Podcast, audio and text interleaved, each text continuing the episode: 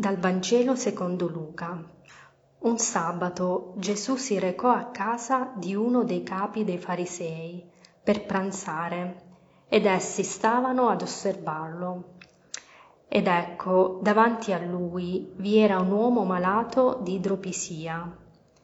Rivolgendosi ai dottori della legge e ai farisei, Gesù disse, È lecito o no guarire di sabato? Ma essi tacquero. Egli lo prese per mano, lo guarì e lo concedò. Poi disse loro, Chi di voi, se un figlio o un bue gli cade nel pozzo, non lo tirerà fuori subito in giorno di sabato? E non potevano rispondere nulla a queste parole. Come abbiamo ascoltato nel Vangelo di oggi, Gesù è invitato a pranzo a casa di un capo dei farisei. Spesso eh, Gesù si recava nelle, nelle, città, nei villaggi, nelle sinagoghe e nelle case private per annunciare il suo, il suo Vangelo. E eh, Gesù non rifiutava gli inviti e non ha rifiutato nemmeno l'invito di questo fariseo. Quindi Gesù vuole annunciare il suo Vangelo, la sua parola anche, anche a loro. Nella sua vita terrena quindi eh, Gesù davvero non escludeva nessuno e quindi se è vero che il suo amore eh, di predilezione, se lui privilegiava soprattutto i lontani, i peccatori, eh, tuttavia non trascurava nemmeno chi eh, ai suoi tempi credeva di essere, di essere, giusti nei confronti della legge e quindi si sentiva in un certo senso a posto con la propria, con la propria coscienza. Quindi Gesù non solo si fa prossimo, ma è disposto anche a condividere la sua quotidianità con tutti e quindi anche con, con i farisei. Quindi eh, Gesù va a pranzo eh, da, questo, da, questo, capo dei farisei, però come abbiamo ascoltato nel Vangelo c'è un clima di, di tensione nei suoi confronti. Infatti il Vangelo ci dice eh, stavano ad osservarlo, quindi Gesù viene osservato, viene scrutato. Però Gesù non si lascia intimorire da questo clima un po' di, di, di tensione e eh, vediamo come ad un certo punto proprio davanti a Gesù c'era un uomo che era malato, aveva una malattia chiamata idropisia. È interessante vedere come, a differenza delle altre volte in cui Gesù veniva interrogato, in questo Vangelo è Gesù che prende l'iniziativa, quindi è lui che fa il primo passo e domanda: è lecito o no guarire di sabato? Però come abbiamo ascoltato eh, nessuno ha il coraggio di, di, di, rispondere e quindi Gesù dà la sua risposta con, un, con il suo segno di, di, guarigione, quindi prende per mano l'uomo malato e lo guarisce.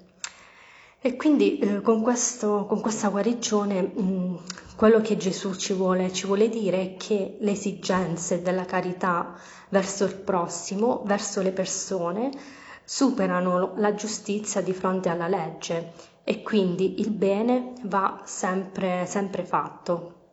E quindi è questa la legge suprema che eh, supera l'osservanza formale quindi del sabato e anzi dà eh, ancora più senso anche al, al sabato.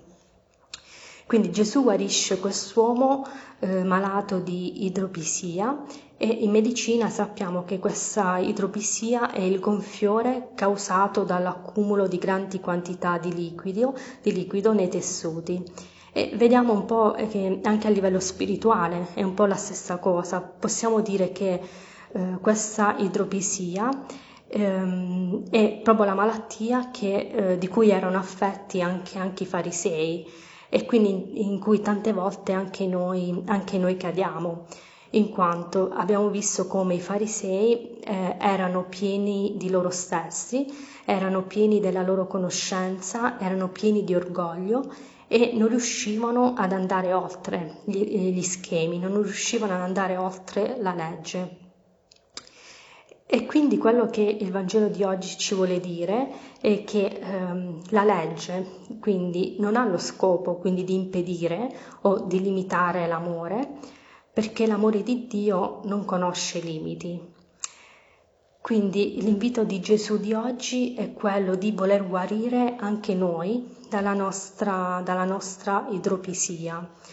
A volte eh, durante, durante, le nostre giornate, durante il nostro stare con, con le altre persone, forse siamo troppo legati anche alle nostre leggi interiori, ai, ai, nostri schemi e quindi non lasciamo agire la grazia, la grazia di Dio.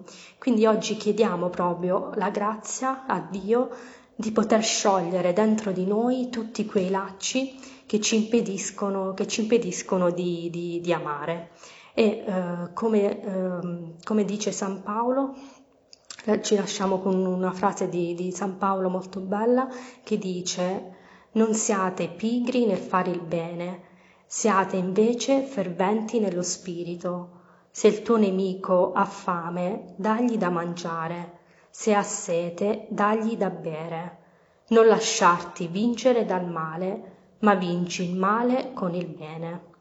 Buona giornata.